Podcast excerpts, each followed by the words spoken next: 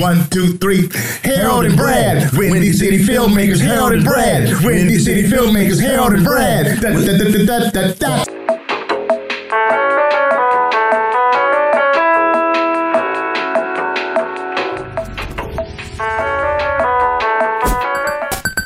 Three, two, one. What's going on, y'all? Brad Stevens here for another edition of Harold and Brad, Windy City Filmmakers Podcast. HD, what's going on, brother? He's Brad. I'm H. What's up? yes, yes, we have a very special guest in the house. My good friend, the super talented actor, dancer, singer, Esteban Cruz is with us. What's going on? Hey, thank you so much for having me. Thanks for being All right, here. all right. No, I love you know the what? show. You know, before we get into it, I was reading your IMDb page, Esteban, and I I'm- forgot all the shit you have. You have done a lot of stuff, my friend. That's what's up.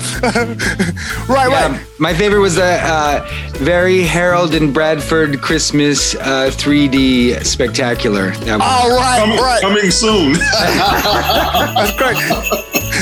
You know, so so the first question we always ask people is a two-parter, and it's what's your connection to Chicago, and what kind of art do you create? Ooh, the big kahuna. Yeah. I um I'm connected to Chicago because I was born in Berwyn, Illinois. Merwin. Berwyn. Banguli. Yeah. Spangoli. Son of I was born in Berwyn at MacNeal Hospital on Oak Park Avenue, and I grew up in Cicero, Illinois, Right. which is the borderland between the suburbs and Chicago. So it always felt like one of those reindeer games where you couldn't go and play with the rest of the reindeer because your nose is too red, or Right. it wasn't Latino enough, or it wasn't this enough, or city enough, or whatever. So uh, yeah, and then we lived in Chicago at various times in my life, in Pilsen, um, in Little Italy on Oakley in 21st. Nice. Um, and uh, and then as an adult, I lived in Pilsen and uh, Uptown and uh, uh, now now in Archer Heights. That's uh, that's our local South Side resident. And so I've I've always been uh, a resident of the Chicagoland area. right, right. Resident. Yes, yes, And, yes. um, and I always wanted to dance. Um, and so I I knew that I wanted to dance when I was five, but our religion uh, was actually football. So on Sunday, my dad is a Puerto Rican father. and Right. He had, he had five children, just five children at that point, that were all born with penises. So he's like, I have men. I have all these men. Right. Little did he know. And so um, I, we on every Sunday we would sit in front of my dad's lazy boy on the floor and watch from 10 a.m. to 10 at night every single game. Oh my goodness. That you could imagine, uh, and he would jump between uh, between every station to make sure he catch everything. Um, and I remember at one point he happened upon PBS, and I was like, "Dad, wait, go back, go back." And he's like, "What? The Broncos?" I'm like, "No, no, no, go, go, go." Was, uh, a production of Swan Lake, Oh man. and I was yeah. like, "Dad, that's what I want to do. That's Yeah. what I want to be." And my dad was like, "Oh no, mijo, you can't do that. Ballet is for faggots." Oh, so man, it yeah. was forbidden my whole life to dance, and we all had to play sports. Um, so we played t-ball in Stickney, um, Little League, and uh, but my dad always had season tickets to the Cubs and the Bulls and the Bears. I never went to a Bears game, but I watched Right. it on on on them. So this actually, uh, crazily enough, did inform my art that I created because since dancing was taboo, um, the one thing that I could always do was act. And so I started acting at five years old. Um, at Oak Park, at Oak Park Village Players, I was either ignorance or want. I don't remember. It was a Christmas Carol, um, and that was my that was my start. That was my first gig. Uh, I worked for Candy, um, and and that that started it all. But I had always been acting or dancing some things that were acceptable, like salsa, merengue, performing in a show was always cool because my dad was a rock and roller and played guitar all over in Lincoln Park and where he grew up. So, um, so performing, if he could see himself in me that way, uh, it was okay to perform as long as it wasn't ballet. Really, basically, is what Right. it was. um, so, so I was, yeah. So I got uh, a later start at dancing. I did Mexican folklorico because my high school was very Mexican, Morton East and Cicero. Um, and then I did more. I danced plena and bomba, Puerto Rican folk dance in college, as well as other Latin American folk dances, um, and got really into that. And then, um, and I was always studying. Uh, I started dancing professionally at 17, and this is where the Chicago and Cicero divide gets dicey.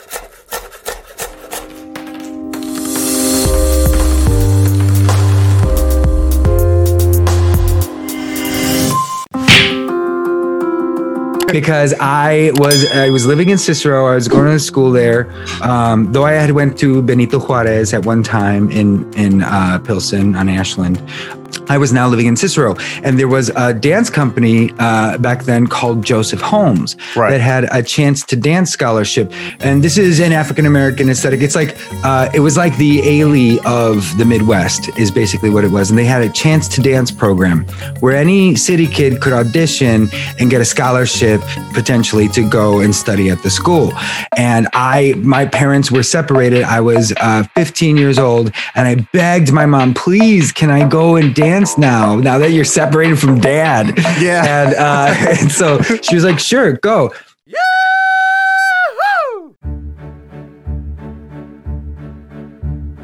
And so this woman, uh, the receptionist at the at the school, she was like, "Yeah, sorry, no, it's only for Chicago students. You live in Cicero, you don't count." And I was like, "Oh, that's ugly." So I kept calling her back, um, and I called her back every day for two weeks. Yes. She finally broke, and she was like, "Fine, whatever, just come, but nothing's gonna happen." And I, I was like, I was like, ha ha ha ha. And I felt like I won. And I went, and I'd never taken a formal, like classical dance training class before. I always Right. wanted to, but I didn't know what a plie was. I didn't know any terminology. And we had to go through a ballet class. And I just like looked and stole and tried to copy everything I saw. I barely got through it. We won't look at that too much. And then we went into the modern section, and that was a little more user friendly. Uh, and then I remember when Kevin Iega Jeff, who was the new artistic director, he made us do a movement across the floor. Um, and this is when Joseph Holmes was on, uh, was in the Fine Arts Building, I think. Uh, yeah. 4, 410 South Michigan. Because I also studied opera on the sixth floor and danced on the ninth floor with Joseph Oh, you- Holmes. Well, you sing as well. Yeah, yeah, yeah. We'll get to that in a minute. yes. uh, he gave us a combination to go across the floor, and it was a jump that was leaping to the side and to the side, and our arms stretch out across our bodies. And uh, and he said, when you do this, I want you to imagine you're being a star and you're just shining. And I was like. I totally know what the fuck that is. I Right. can totally be a star. and so I jumped and I shined and I was like, yes, I'm a star. And then I got a full scholarship to the school. Um, and then after six months of studying there, I got promoted to the second company. I was dancing professionally at 17. 17. Yeah.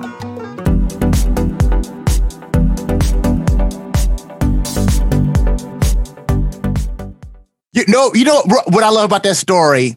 Hmm. I love the persistence, and you, you're, you're very. much- I mean, straight up, did, did you call it every day? And you're very much a self-made dancer, right? Yes.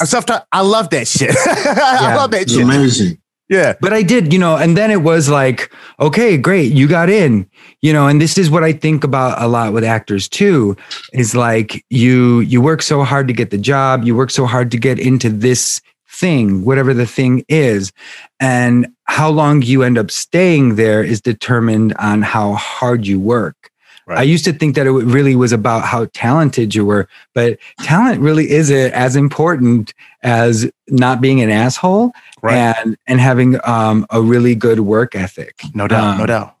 because talent is talent is nice, but it's a varying degree. And some people are stupid talented. I am not one of those people. I'm super persistent. I'm super, you know, I'm I'm Larry Bird said, the harder I work, the luckier I become. No doubt. Yeah. And Yeah. and I feel that I really do feel that way. And I feel like Chicago sports and having just watched the documentary The Last Dance and being a young brown person in the 90s and seeing a black man win like Michael Jordan did totally changed my life. Totally like put the seed in my head that I could succeed. Yes, that I could yes. be somebody, that I could be like Mike.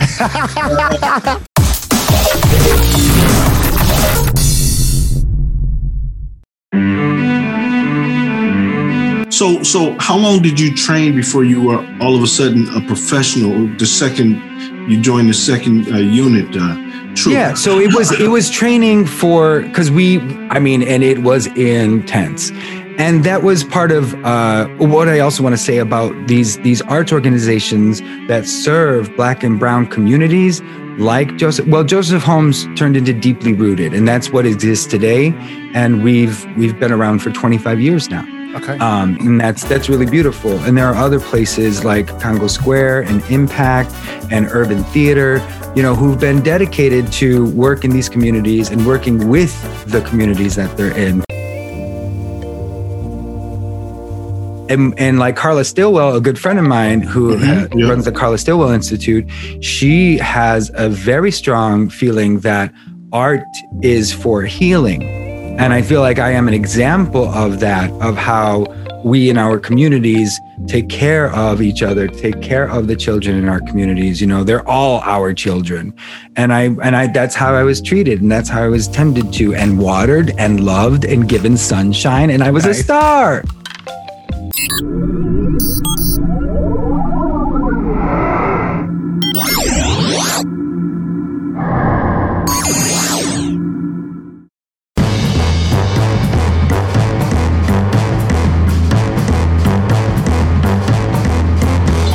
What makes Chicago such a great theater town, um, in your view?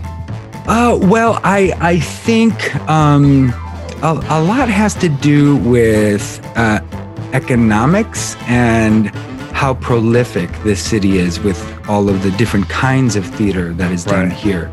Um, you uh, you can you can put up a show for two hundred bucks, you know, Yeah. in Chicago. Right. That can be that can be done True. Yeah. and and it's in when you're given those kinds of variables where you've got limited time limited space limited money uh, limited resources you have to get creative No question. and no and so it, it pushes you as an artist to uh, be imaginative and creative which i think in a lot of uh, successful theater that we see it, it's lost some imagination and some creativity because they've got something that works like the most commercially viable theater there is musical theater I'm, Right. i enjoy musical theater i'm not knocking it Yeah. but it is the most commercially successful theater there is out there because it's a product that we know we've got a you've got a social contract with the audience of you're going to come in and get this and when you leave you'll be humming these tunes although right.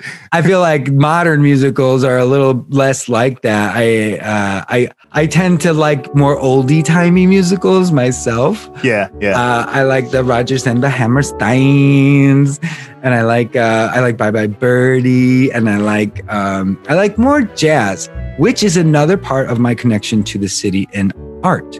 Right. Because I I sang I did study opera, and I I studied it in high school with uh, Richard Berthold, who's passed since now for some time, um, and he was a Wagnerian tenor, and so he taught me actually sweeter things than what he sung. I sang Schubert and Schumann, which was like not as crazy as Wagner. Wagner is crazy, right. um, but but uh, Schumann is a little more tender. No. Um, what's that? Now, you know, you, I, you keep s- s- talking about this. I have to, if you want, here's something. Just please bless us with something. anything. Okay, I'll stew on it, and then uh, towards the end of the interview, I'll give you a little. Yeah, yeah, Awesome. yeah, yeah, Good yeah. stuff. Good stuff. Let me sip my tea. water here, yeah. Um, so so the jazz in the city. Um, I, I studied opera, then I went to college and I, I studied actually jazz. Um, I studied romantic music first, romantic and classical, and then I, I fell in love with jazz when my grandmother passed away. And she was at um, Casa Central, which is a, a, a senior living facility for independent seniors who have their own little apartments. You know, it was really cute. Right. Um, and uh, my, I remember after she passed, my cousin handed me a tape of Billie Holiday and a bunch of people on it. Um, and I'd only listened to Billie Holiday in high school because my girlfriend, Margie Ruiz, she gave me a tape of Billie Holiday. Um, so I knew Billie, but he had Sarah Vaughan on this tape that he made me, my cousin Yeah. Joey. yeah. Sarah Vaughan, oh my God. She cracked something open in me because at one point, depending on where you were sitting on the sides of your existence, uh, she was either greeting the gates of heaven or spiraling you down the depths of hell. Right. She could do that with her voice and with her her music, her musicianship and her rhythmic gymnastics. She was insane. So I just I fell in love with her as a musician, and then her instrument. And my voice was very similar to Billy Eckstine's voice. right. Um, and so I, her and Billy were like, like siblings basically.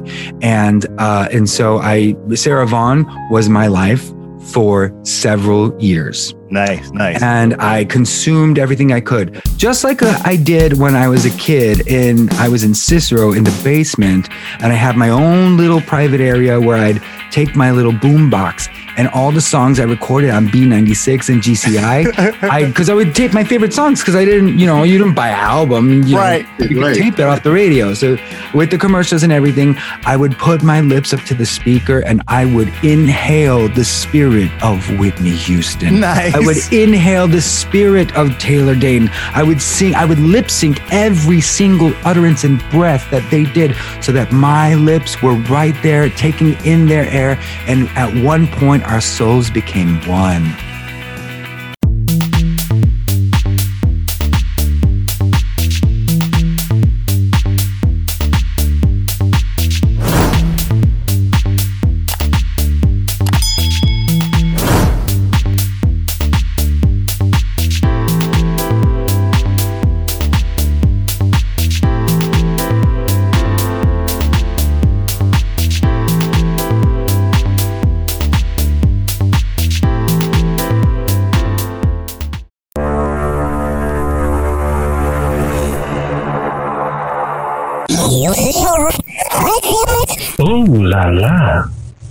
Yeah.